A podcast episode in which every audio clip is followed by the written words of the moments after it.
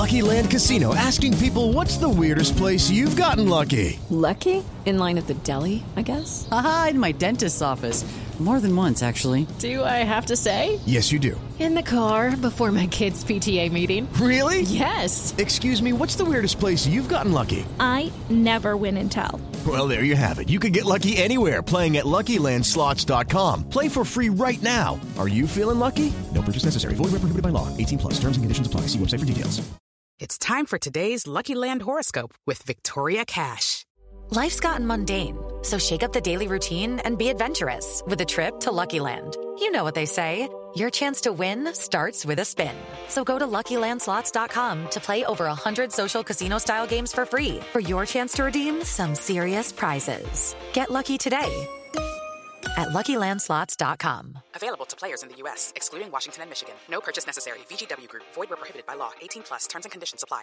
Judy was boring. Hello. Then Judy discovered ChumbaCasino.com. It's my little escape. Now Judy's the life of the party. Oh, baby, mama's bringing home the bacon. Whoa, take it easy, Judy. The Chumba life is for everybody. So go to ChumbaCasino.com and play over 100 casino-style games. Join today and play for free for your chance to redeem some serious prizes. ChumbaCasino.com. No purchase necessary. Void where prohibited by law. 18 plus terms and conditions apply. See website for details. With the Lucky Land slots, you can get lucky just about anywhere. This is your captain speaking. Uh, we've got clear runway and the weather's fine, but we're just going to circle up here a while and uh, get lucky. No, no, nothing like that. It's just these cash prizes add up quick. So I suggest you sit back, keep your tray table upright, and start getting lucky. Play for free at LuckyLandSlots.com. Are you feeling lucky? No purchase necessary. Void where prohibited by law. 18 plus terms and conditions apply. See website for details. You're listening to Mile High Report Radio with your hosts, Adam Malnati and Ian St. Clair. Get involved with the Denver Broncos conversation at milehighreport.com. And now it's time to get to work.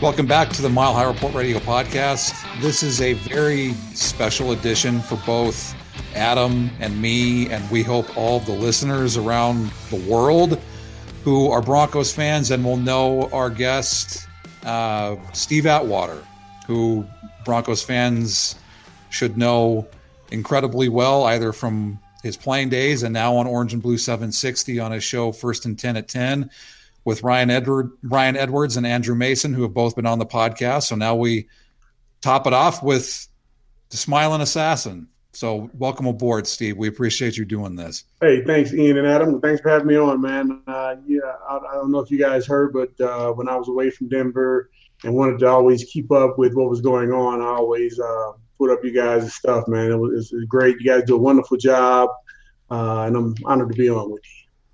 We appreciate well, thank that. you. We appreciate that very much. So let's get right into it. This was the last day of training camp. It was the the first joint session, so to speak. I know coming into the season you were optimistic about what the team would be able to accomplish come the regular season. Now that training camp is over and they've played the first preseason game, how do you feel about the Broncos right now? You know what? I still feel really good about them. Um, you know, I, am on record as saying I'm, I'm, predicting the team to go 13 and three. I know a lot of people uh, think I'm crazy. Uh, I kind of base that off of a lot of the young guys that we have, plus the mix of veterans that we have, plus there's this coaching staff, at least uh, Vance Joseph's uh, second year in the system, and uh, with um, with the uh, offense coordinator Billy Musgrave. I think he's going to do a wonderful job. So uh, yeah, I'm pretty uh, pretty upbeat about it. And of course, uh, we didn't play well in the first preseason game. Uh, like BJ said, we, we got off to a little bit of a slow start. Uh, the the offense, the first unit, wasn't able to produce a first down. But uh, anyone who's been at training camp has seen how effective Case Keenum has been, how effective those wide receivers, DT, Emmanuel, Courtland Sutton, DaeSean Hamilton, Tim Patrick, uh, River Cracraft, you know, John Diarse, how effective those guys have been in practice. Uh, so, um, you know, I think anyone who's been in practice has a good feeling that these guys are going to put up uh, some points uh, once they're able to be on the field and, and play together for an extended period of time. Well, that that makes us feel a little bit better. I, I will I will sort of mention from the from the fans' perspective. Obviously, I think going into that first preseason game, this is you know definitely the way I felt about it. I, mean, I spent the you know those first few days of training camp listening to to you guys. You, your show was great. Listening to Mason go crazy when there was a, a big play or something, and you guys getting excited about it. I think there was some some real high hopes, some high expectations from the fans, and yeah. then you could sort of feel you could feel watching the game the the the way the stadium sort of deflated after those first two series of yeah. really inadequacy, and it, all, it, was almost like a uh oh here we go again sort of moment for us. And, yeah. and again, as a fan, we're prone to overreactions. So, um, is there is there one thing that stands out to you that that you could say to us as fans to the people who are listening? This is why you don't have to worry about that. Uh, well, first off, on the offensive side of the ball, again, uh, Case Keenum, we, we have a legitimate quarterback. We interviewed Demaryius Thomas today, and he told us that some of the passes that, that he's received from Case Keenum feels like they're coming from uh, Peyton Manning. So that's a heck of a uh, endorsement for Case Keenum. Uh, he was saying how the passes come to where only the receiver can catch the ball. Uh, the defenders most of the time won't be able to get to it. it. You know, it'll either be the receiver catches it or it goes out of bounds, but no one else will be able to catch it. That's a huge uh, plus over over last year. Um, now defensively, I know uh, you know the, all the cornerbacks haven't been healthy. Tramaine Brock, who was brought in to be the, the third corner and compete with Bradley Roby for the second position, although I, I, I don't think he was really competing with that position. I thought he was going to be a third corner right off the bat. Um, he's been injured, so we've had to really play with really young guys that third cornerback position. And, uh, you know, it, it, they're also, I think, trying to play a lot more zone defense in addition to man and trying to mix all those things up. I think is a little bit of confusion right now. But I think as the season goes on, they'll be able to hone down the, the, the defensive game plans and, and know exactly what they're going to be running that week, and they'll be much more effective. So, um, Broncos fans, don't worry. It's all under control. Uh, and I, I believe we'll give everyone a little taste of that this weekend against the Bears. Is there something that gives you pause for concern right now? Maybe it's the depth at cornerback or in, in the secondary, injuries, maybe Su'a Cravens not being on the field as much as the team would like him to be on the field. Is there an area that that you want to see improve going into the second game yeah, um, for me, it's always been really that third cornerback position. I think is uh, really one of the most important positions on the field with so many teams coming out in 11 personnel, which is one back, one tight end, three wide receivers, um, and you know that third wide receiver, that the, the cornerback that's covering that third right wide receiver is going to have their hands full because, um, as you know, they won't be playing all the time, but you know, when three receivers in the game that come in and they have to, have to perform at a high level because, you know, many times quarterbacks focus on the guy who's not the starter. So in, in this case, it'd probably be either Tramaine Brock or Isaac Yiadom or Brendan Langley if he's able to, uh, you know, raise his standard of play.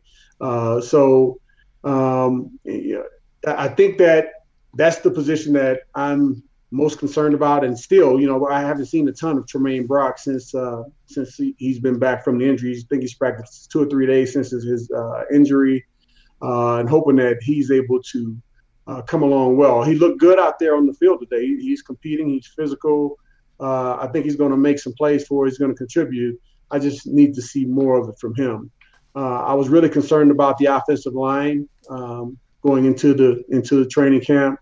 Uh, they're looking really good, in my opinion, in terms of pass rush, uh, being on the same page in terms of pass protections and, and, and protecting uh, Case Keenum and um, also Chad Kelly there at number two. Um, so I, I, feel much better about that now because that was, you know, another one of my big areas where I was concerned about. Um, but th- those really are, the, are the, the, main two areas, and I think even now, uh, once once uh, they prove to us that they can they can get the job done, uh, I think we'll be fine. And you're right, Su'a Cravens, he's been he's been injured at the safety position. Uh, I think he's going to help us out quite a bit today in practice. Uh, man, the Chicago Bears tight ends, they were catching passes left and right. And uh, the sooner we can get Su'a Cravens back, the sooner that uh, we'll be able to see if he'll be able to really upgrade us in terms of uh, being able to cover tight ends, uh, especially down the middle of the field. Quick follow up with that: Has there been something that has surprised you? Oh yeah, I mean Courtland Sutton and DaeSean Hamilton, uh, even DT Emmanuel. That that whole wide receiving corps, I think, is our deepest position on the field right now. Uh, we have guys making plays all over the place. even Tim Patrick, River Cracraft, Isaiah McKenzie jumping in there. Uh, it's just a, a, unit that's I think is very deep, and you know I think at the end of the day, there's going to be one or two receivers that don't make the team that could probably go and play for most teams in the league.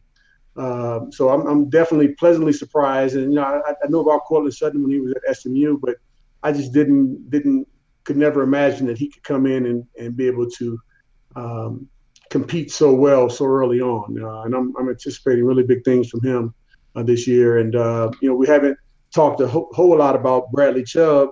Uh, you know, of course, defense really hasn't gone full speed in terms of taking guys to the ground except for uh, this last game. Uh, but I'm looking to see him ramp it up, ramp up his intensity. Coach Joe Woods was saying that he's, he was thinking a little bit too much. He's telling them, hey, just let it go. Just go out and – you know, let it all hang out and, and go play ball. Stop thinking so much. And uh, I think he said he had a much better practice after he started doing that. He seems like this is something that I noticed on that goal line stand in that first drive when the Broncos ended up giving up the touchdown. He was he was right there on that uh, on that run stuff though. Like he yep. he he looks like a like a man in there. He he did nobody was getting past him on that one. That was an yeah. impressive tackle. Is that something that you see from him on a day to day basis in practice? Where I know they can't go full speed, but they're, they're, he's definitely got those instincts where even on a run play like that, I mean, if you look at Ian, the shirt that Ian's wearing right now, he's, he's got his orange rush shirt on, which I'm sure you've seen. that's, that's, right. That's, that's right. all about the pass rush. But the thing that stood out to me was his ability to stop the run when he was, you know, when he was in the right spot. Is that something that you see during practice as well? Like, is he instinctual with that as well?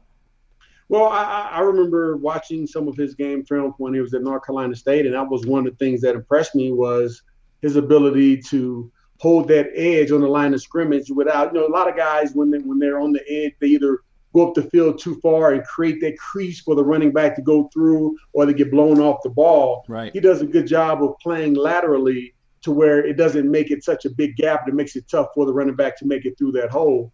Um, and I, I, got to be honest, I haven't really been watching him a ton. I've been haven't had a great angles for him uh, in terms of uh, you know being able to you know just ISO on what he's been doing. I've been seeing more of the receivers and uh, and uh, you know the quarterbacks, of course. So uh, I'm hoping I'll get a chance to ice on him a little bit more. But every indication from me watching his, his college game film, he has all the tools to to uh, excel at that edge wrestling position one point of contention between between you and Mace has always been, at least the last couple of weeks, is a bell cow back. You want the bell cow back, and then Ryan and Mace always want to go with the running back by committee. Yeah. Why? Were you as impressed as I was with Royce Freeman in his first professional football game, even if it was a preseason game? And do you think that he is going to be that bell cow back now for this offense? Well, I, I was impressed. Uh, it, it, was really it was only one play, but it was very impressive. Uh, he's a big guy. He showed his shiftiness. He showed his speed. Um, you know, he, he hit that edge, and, and there was no no stopping him, no catching him. Um, but I, I, like to see things over an extended period of time. I like to see him get uh, more playing time. I want to see him with with you know 10, 12 carries, and uh, see how he's able to get onto the next level and uh, make people miss on the second level, and you know how he's able to handle that contact when those linebackers are, are, are filling the holes. So um, you know I, am definitely high on him, but um, you know I'm, I'm, also high on on De'Angelo Henderson. I'm high uh, on Devontae Booker in terms of uh, you know being the bell cow back. I I can't say that one guy has really you know stood out enough to where I can say this guy's going to be the guy. But I just haven't seen enough yet. Can I can I ask just just so that people maybe who don't get the opportunity to listen to Orange and Blue 760, um, and so they haven't heard you talk about it. What to, in in your mind because you're you're former NFL player, in your mind, what does having a, a, a bell cow back do for the mentality of a team versus having that running back by committee? Um, when when you think about that as as a teammate of those guys and as a, as a player on the field, what does that do for you? Well, for me, I, have always been on teams where um, you know all the running backs. You know, you know who your best running back is. You know, I mean, everybody, the, the team knows, all the players, the defensive player knows who's the best running back. The offensive players know who's the best running back. And I believe that person needs to be on the field a majority of the time because I feel like when guys come in and out of the game, you know, they lose a, they lose their groove. You know, you may come in and you know you have three or four rushes, and then you say, okay, I see I have to adjust a little bit to the left to make sure I get through that gap, and then you know, if you're a bell cow back, you'll be in the next series. You can make that adjustment. But if you're running back by committee, you're off on the sidelines, and you may forget about that. And the next guy comes in, makes the same mistake, he because he doesn't have a feel for the game. He has he hasn't been able to get into a groove. So, uh, and it would be very difficult for me playing my position, the safety position, to go in one series, come out two or three series, go back in, come back out. You know, and just mentally, I, I think you know most guys would thrive if they're they're the best guys in the game. He gives us the best chance to win, and of course when he gets tired or if a guy is better at receiving out of the backfield, hey, throw him in on third down. If we got you know, got a situation where we need to pass the ball, maybe that guy goes in at that time. But um, yeah, I'm definitely a, a, staunch believer in, you know, playing the best guy and you know let roll with it. We're gonna we're gonna see what he's what he's got, and uh, you know if someone else becomes better, hey, now he's the he's the best guy. Let let him do what he's gonna do. Sounds like you're talking about rhythm. I like that. Get yeah, the rhythm going. Exactly. What is the most important thing for you to see come Saturday in the second preseason game with what we saw? In the first preseason game. What what do you want to see? What kind of steps do you want to see? What kind of adjustments, improvement? What what will tell you that Saturday is a is a positive step to where this team needs to be? Yeah. Well, first off, um, you know, Vance Joseph said it. We got off to a slow start. I want to see the guys come out fired up, ready to play, and get off to a, a much quicker start. Um, and along with that goes uh, on the offensive side of the ball, actually putting together a drive. Uh, I want to, you know, actually see Case Keenum do a five-step drop and, you know, see him have to go through his progression and see if our offensive linemen are able to protect and be on the same page, make the adjustments they need to make in order to protect them. Um, and also on the defensive side of the ball, I want to make sure that we can stop the run. Uh, we, we, certainly didn't do that last week. We were, uh, you know, and it was – you could see it right on the film. Uh, I think Bradley Chubb. I'm not sure who had that that gap there. I think uh, Coach uh, Wood said it may have been Bradley Chubb's responsibility to be inside and D Stu outside, but D Stu probably could have came back inside and made that as well.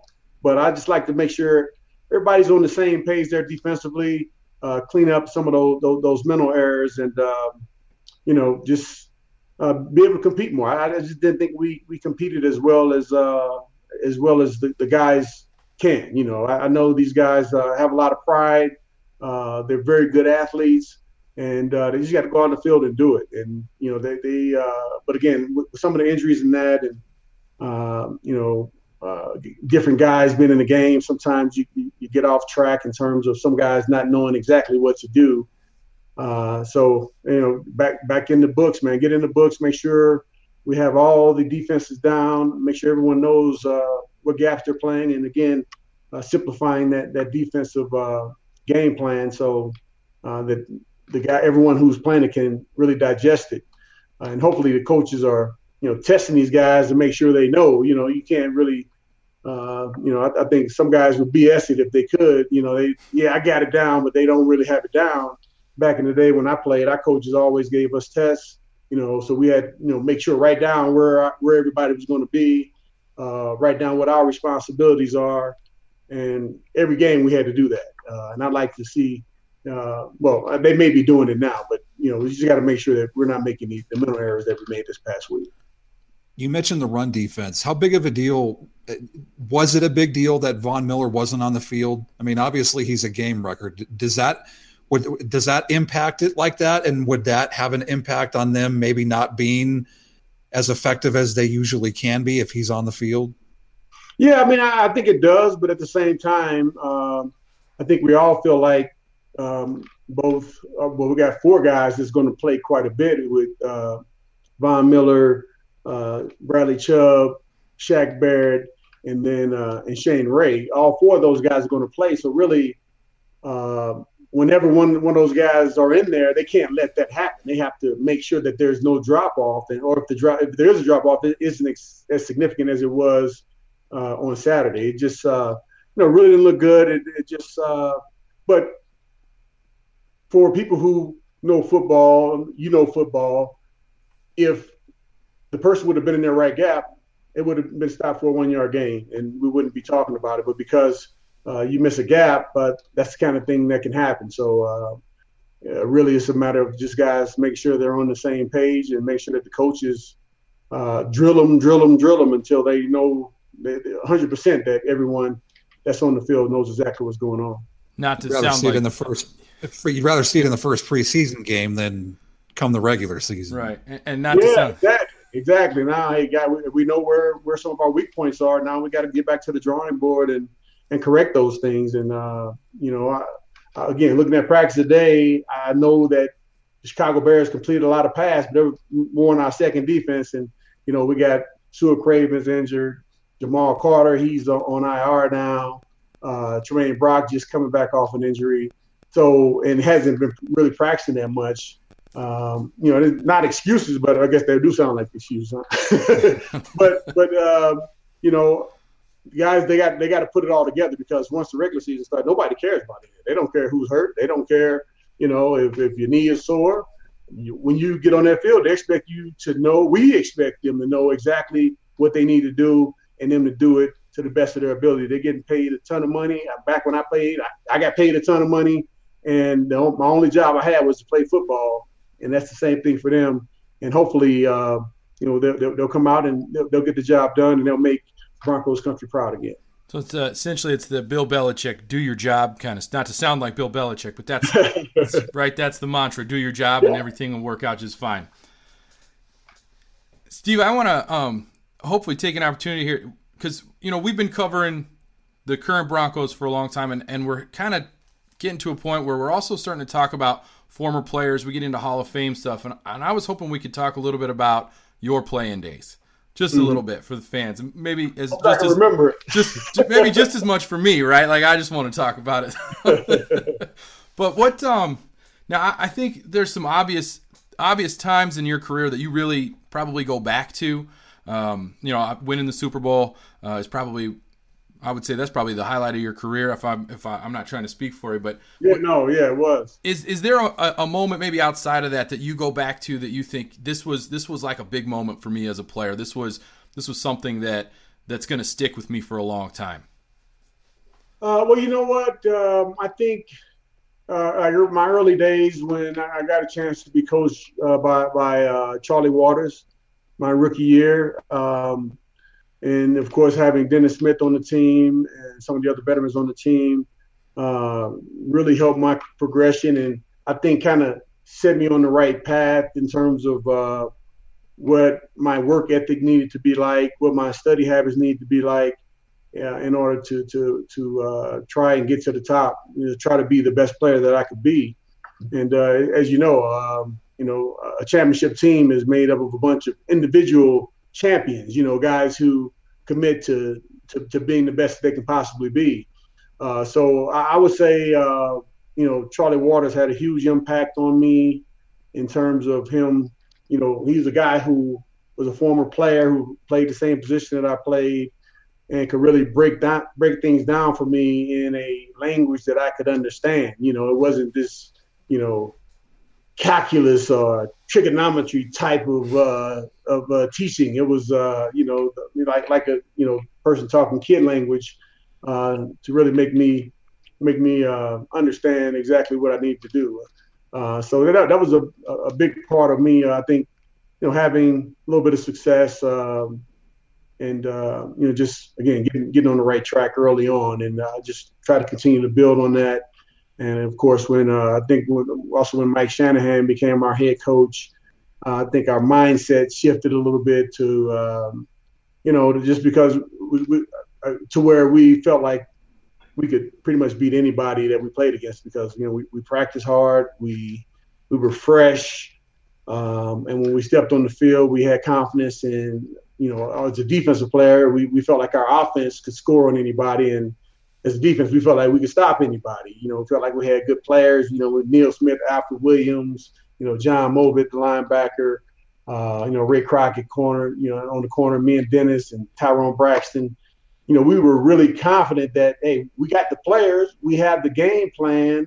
You know, now we got to have a little bit of luck to go along with that. But uh, we had great coaches, and we believed in what the coaches were saying. And uh, I think many times uh, players may not necessarily be their best because they don't necessarily believe in what the coach is telling them. They may feel like, all right, coach called cover two. I don't think we can. I don't think we can play cover two down here. So I'm not going to go out and play it as hard as I can play it you know, he may not say that consciously, right. but subconsciously, if he doesn't believe in the defense, he may not go out and play as hard as he should play. That's like uh, like the concept of if I'm a pitcher, I'm, I would rather throw the, the the wrong pitch that I'm confident in than the right pitch that I'm not confident in. Is that sort of right? That, yeah, yeah, okay. yeah, yeah. But I mean, as a as a as a football player, though, you know, unless you're Peyton Manning or John Elway, you're not calling the call. Right. So you know, it's the coach that's calling the call. And, you know, we try to spread the message amongst our defense that it doesn't matter what the coach calls, we're going to believe in it. We're going to go out here and play it as hard as we can because we don't believe, there's no way we're going to do it, you know. Uh, so we, I, I, think that was a big part of. It. I think Mike Shanahan kind of brought that, uh, brought that aspect, uh, added that aspect to our game. Just uh, you know, us really truly believing that the system that we were in would work. And, uh, you know, like it's easy for us. We don't have to worry about calling plays. You, you're not the coach. Just worry about playing the play that's called.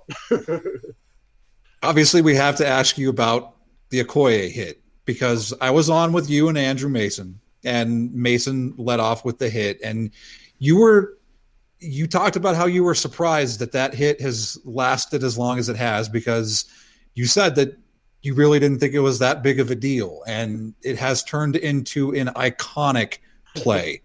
But not just that play. Is there a play that you think in, in your career that should get mentioned that maybe doesn't because of that hit on Okoye?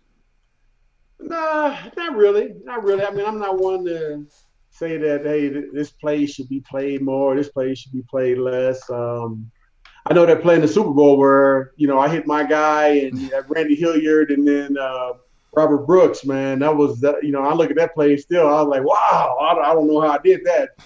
Uh, I was actually going to ask you about it. Is is that the is that when you think back on the Super Bowl? Is that what you you remember aside from hoisting the trophy and celebrating with your teammates? Is, is that what you remember about that? Yeah, that game in San Diego. I remember. Uh, you know, me dropping back into my deep third position and kind of lean out. Well, I tried a lot of times when I was playing three deep, I tried to bait the quarterback to try to make it look like I'm so far away from the from the trip side to where he would throw it over there and I'd be able to get a great jump on it. And uh, Brett went for it. He threw it. And uh, I just remember thinking, I can't let anybody catch this pass because, you know, it was kind of, it was a clutch time in the game. And uh, next thing you know, I was, it was, Steve at Lumber, Wake up!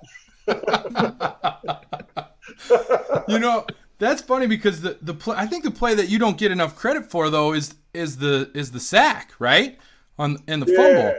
because people don't because it was earlier in the game but to me that's maybe the one that that set the tone for the defense for the rest of that for the rest of that game and so I kind of look at that play in my mind as that that was maybe aside from obviously Elway helicopter and that might have been the, the actual play of the game. Yeah, that, that was a big play, and uh, it's crazy because like Tyrone and I, we used to work on our disguises, you know, making sure that you know we're in tandem, you know, trying to make it look everything look like cover two, and then I come up and fake like I'm a blitz when it's actually cover three or something, and I come back.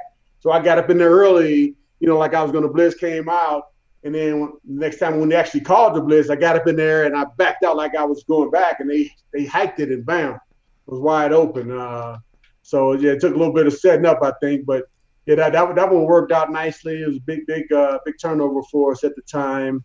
Um, and you know, it was a ton of great plays made in that game. Uh, I remember uh, there was a flag thrown. Uh, the ref threw a flag on Ray Crockett for something, and then he picked the flag up.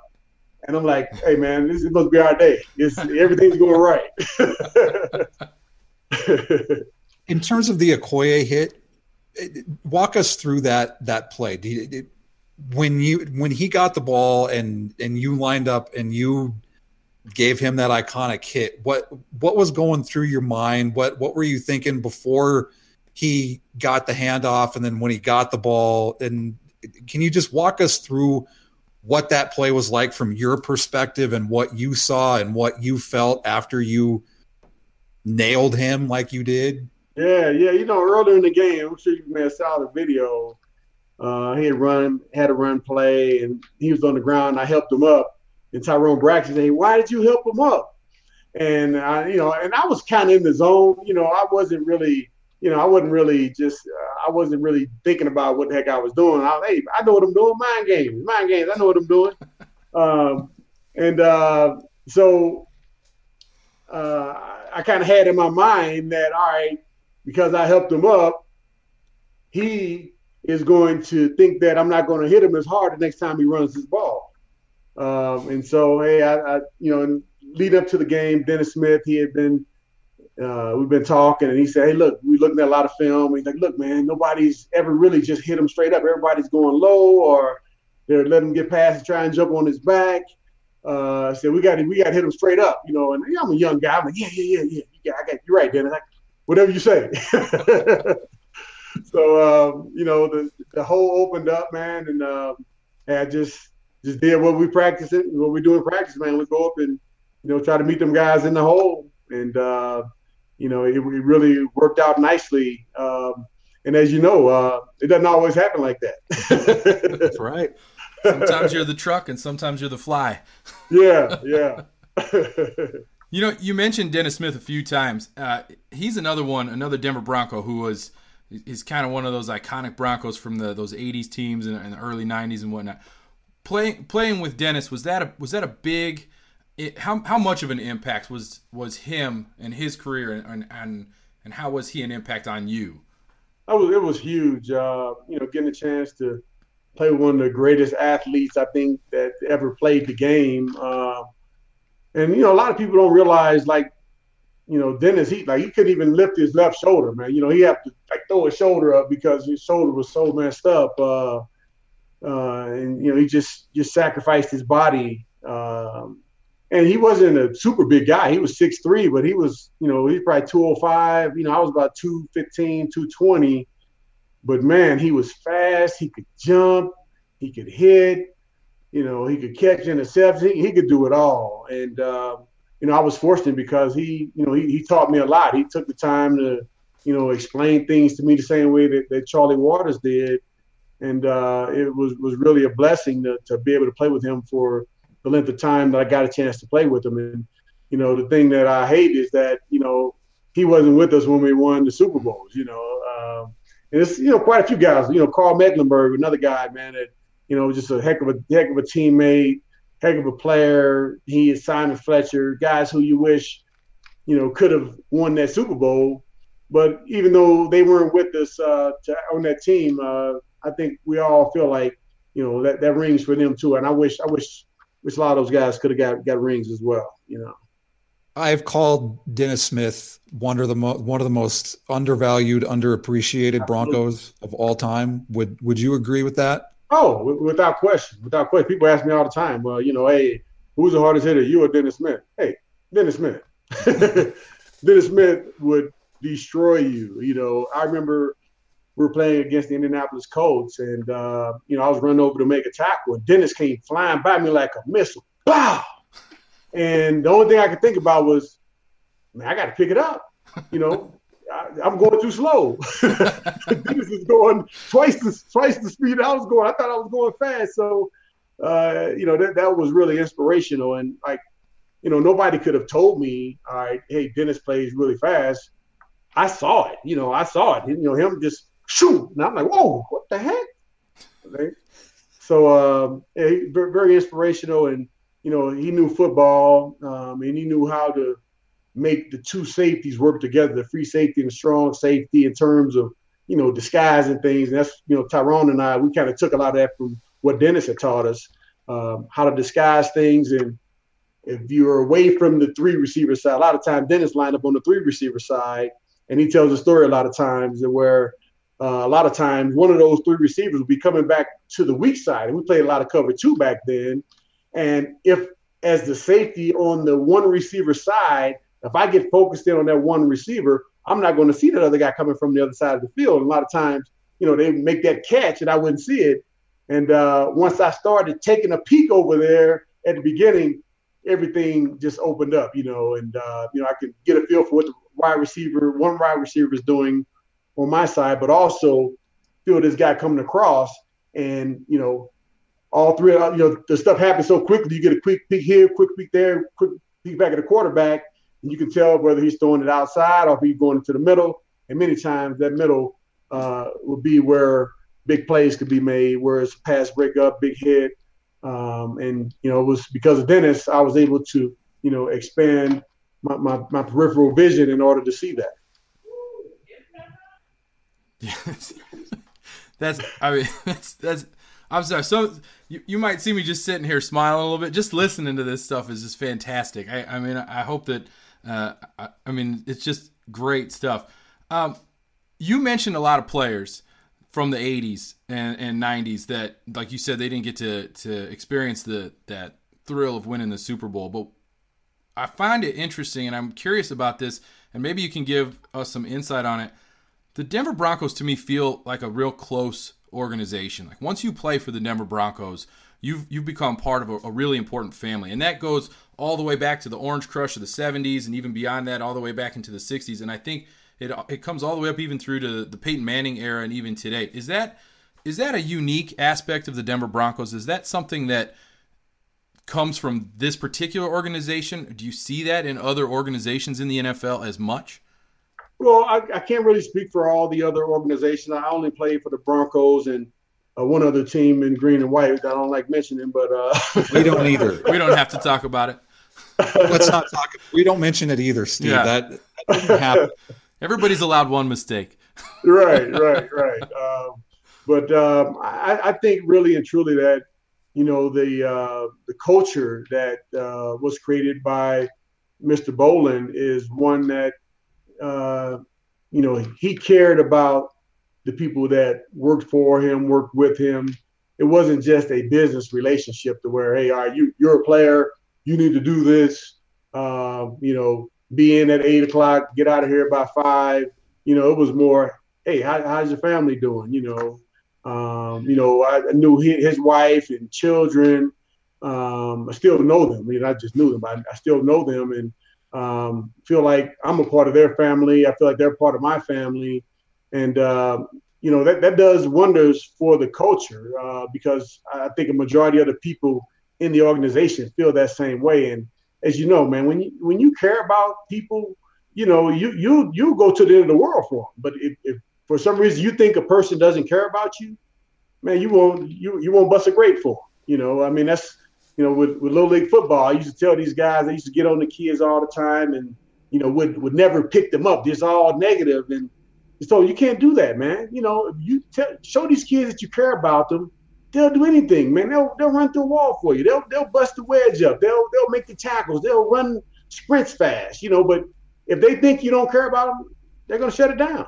They're going to shut it down. And that, I think that's, that's what, uh, you know, uh, a really vital part of the Broncos organization that Mr. B uh, created. I think he was intentional with it. He, you know, he knew what what type of organization he wanted to create, and uh, that that still uh, runs through the organization today. And I say that because it, again, it, it, carries over to the retired players, the alumni, um, anyone that, that's played for the Broncos. They're always uh, welcome back uh, into the into the organization, to different events, and that.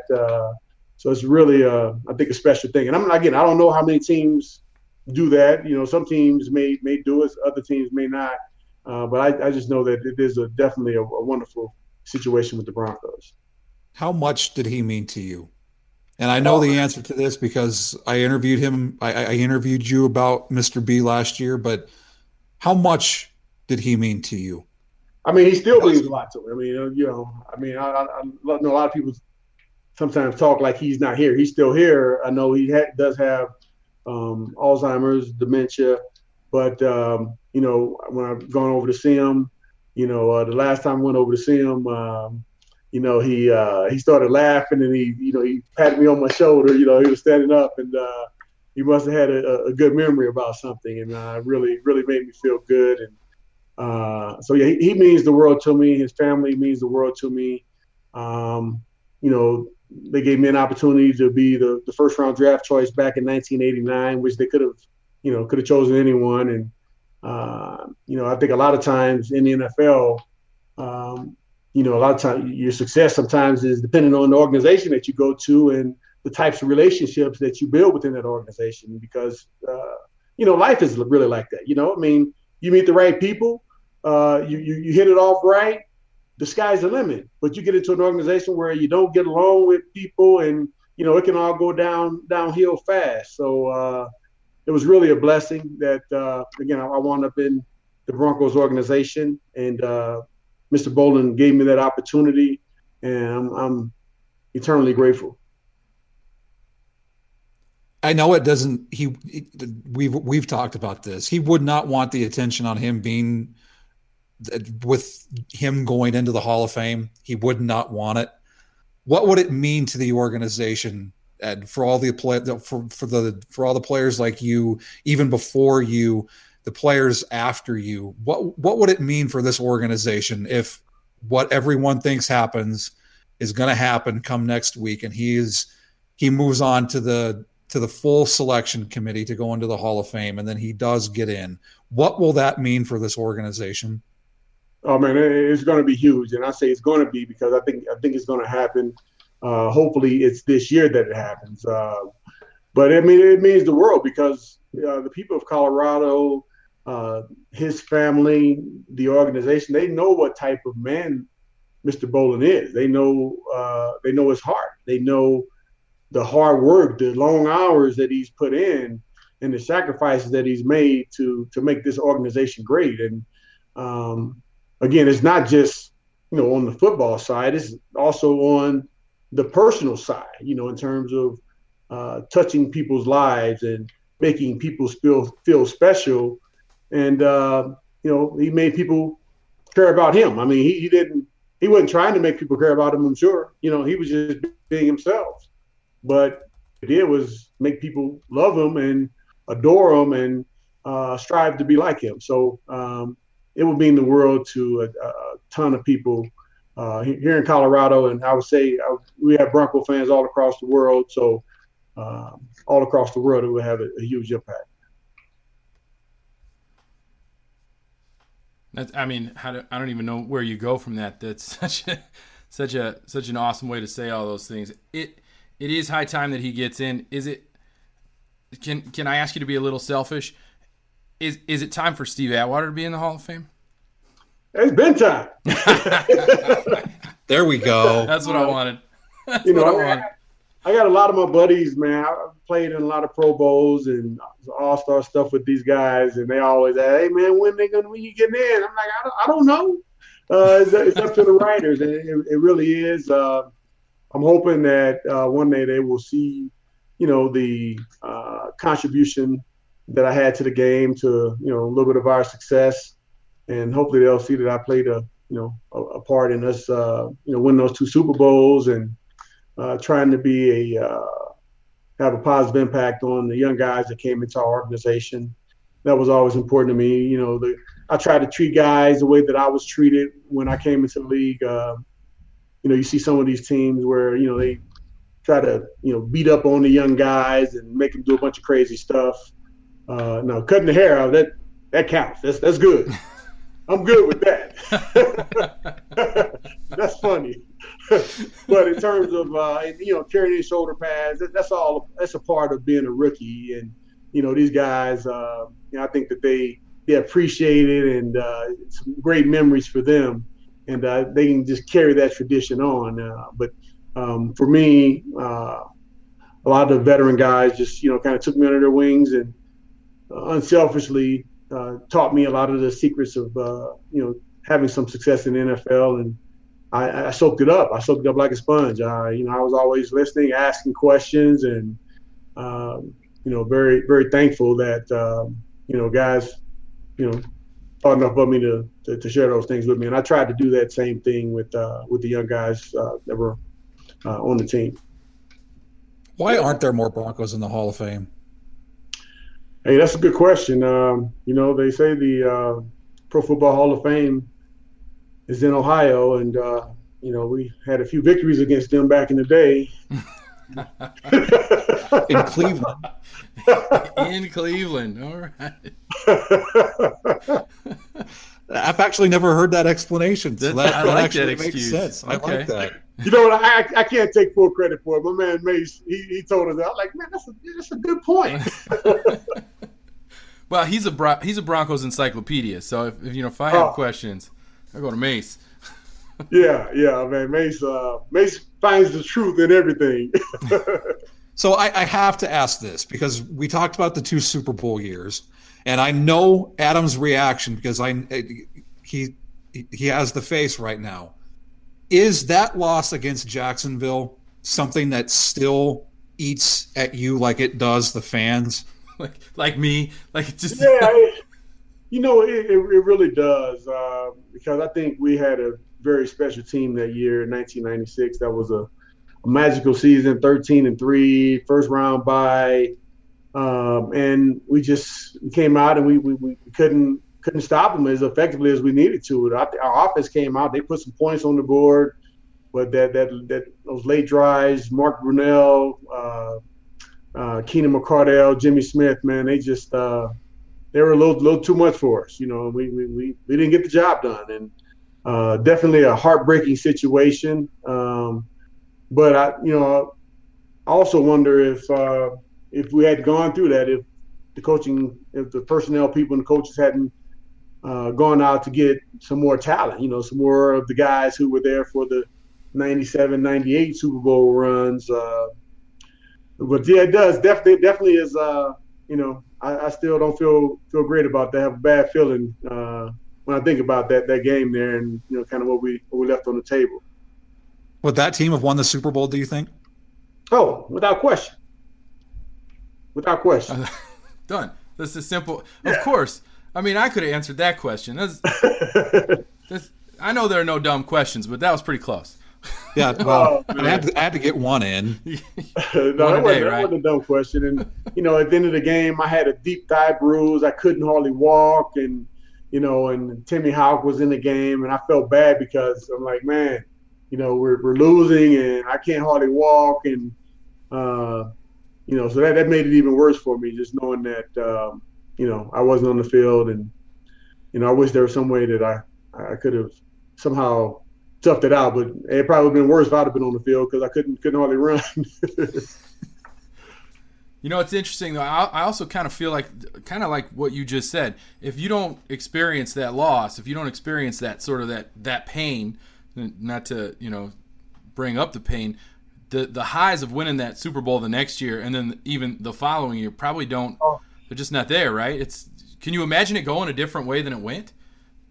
Well, um, Mike, Mike, Mike, and and Mr. Bowlen and the personnel staff, man, they, they were they were in a wonderful stage at that period in terms of uh, bringing in really talented guys uh, from other teams, and um, I think um, that if we had won in '96, I believe that they still would have made some changes. Maybe maybe not all the changes that we had, but they would have continued to upgrade our team to continue to to get better. Um, I remember uh, in the '97 season, Darrien Gordon and Neil Smith, those guys coming over, and I see them in the building. I'm like, wait a minute, man, are you about to sign with us?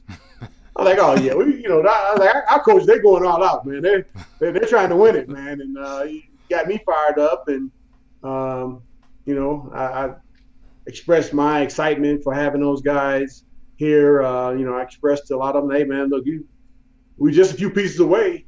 And um, but but again, I think if we had won in '96, they still would have added a few pieces, and uh, I, I, think we could have gotten three if uh, if we had won '96. What if we, go the other direction? What if Elway sticks around for one more year and he plays one more year? Would you have gone three in a row on the opposite side of that? No, man, I wasn't here. Oh. no. Would you have left?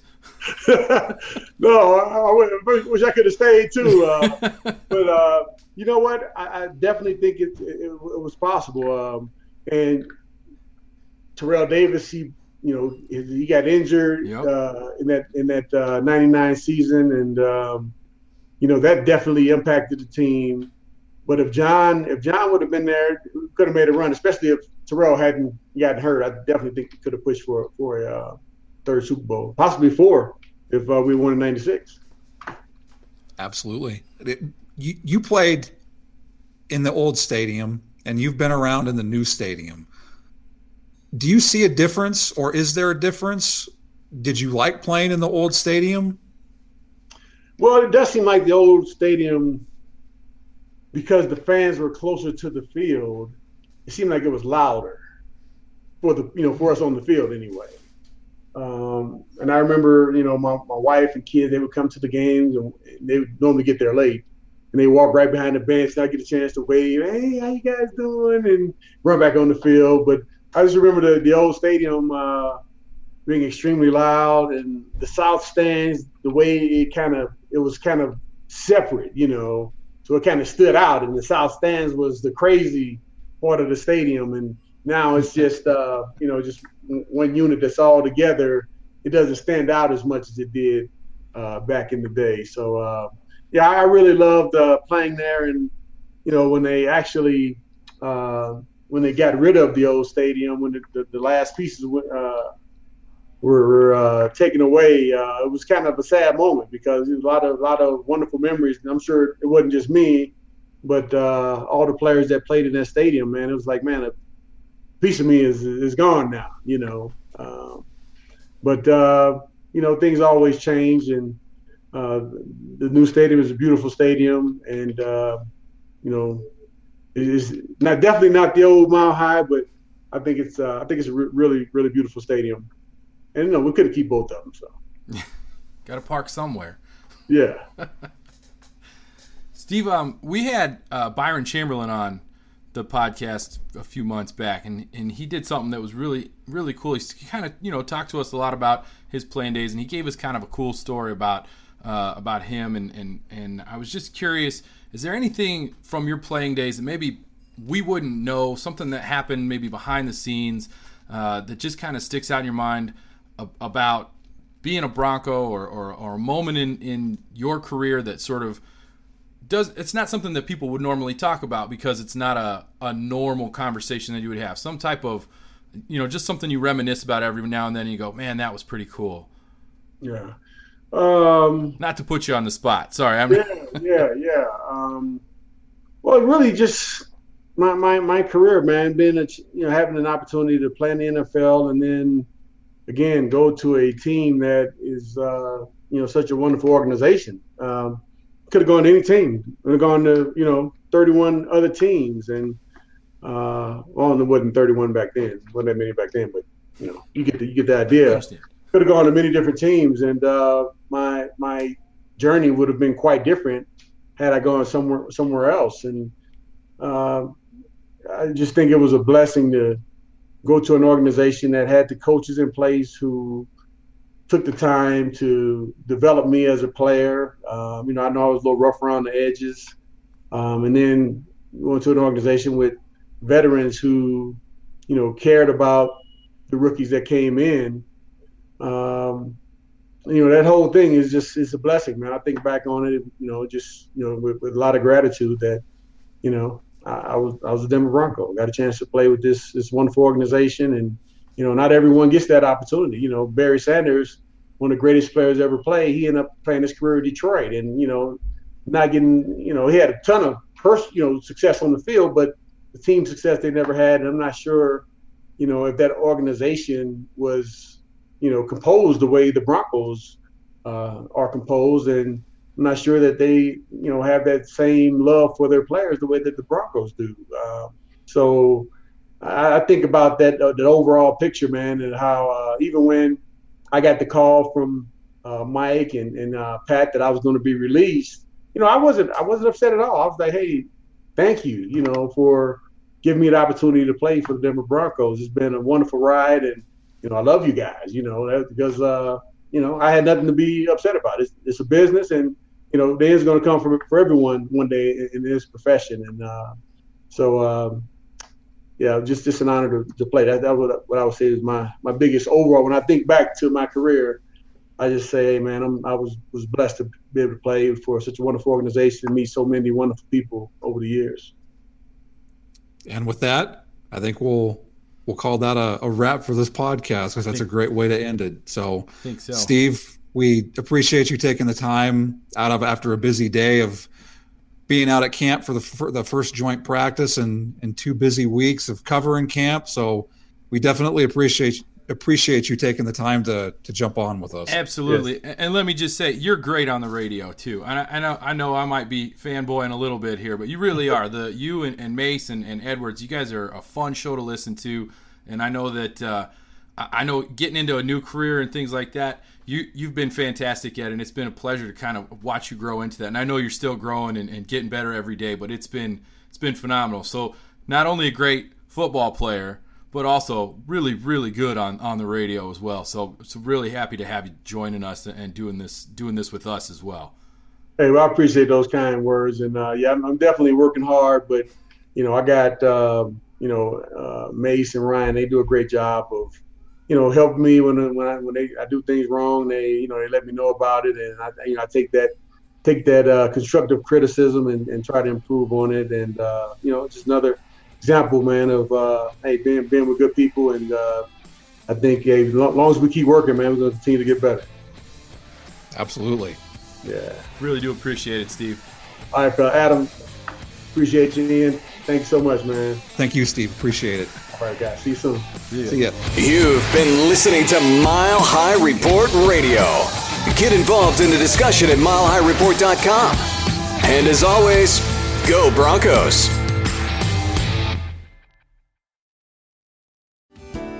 Hello, I'm Spencer Hall from SB Nation, and I want to tell you about my new show, It Seems Smart. It Seems Smart is a show about people doing things that, for some reason or another, seem smart at the time. Those things might include doing a little cocaine and driving a bike up a mountain. Or, I don't know, maybe racing 100 miles per hour across the country in the middle of the night with no one's permission. Or even stealing a bat from an umpire's room in a Major League Baseball park. Check it out, and if you like it, tell a friend. I'm Spencer Hall. Don't do anything smart.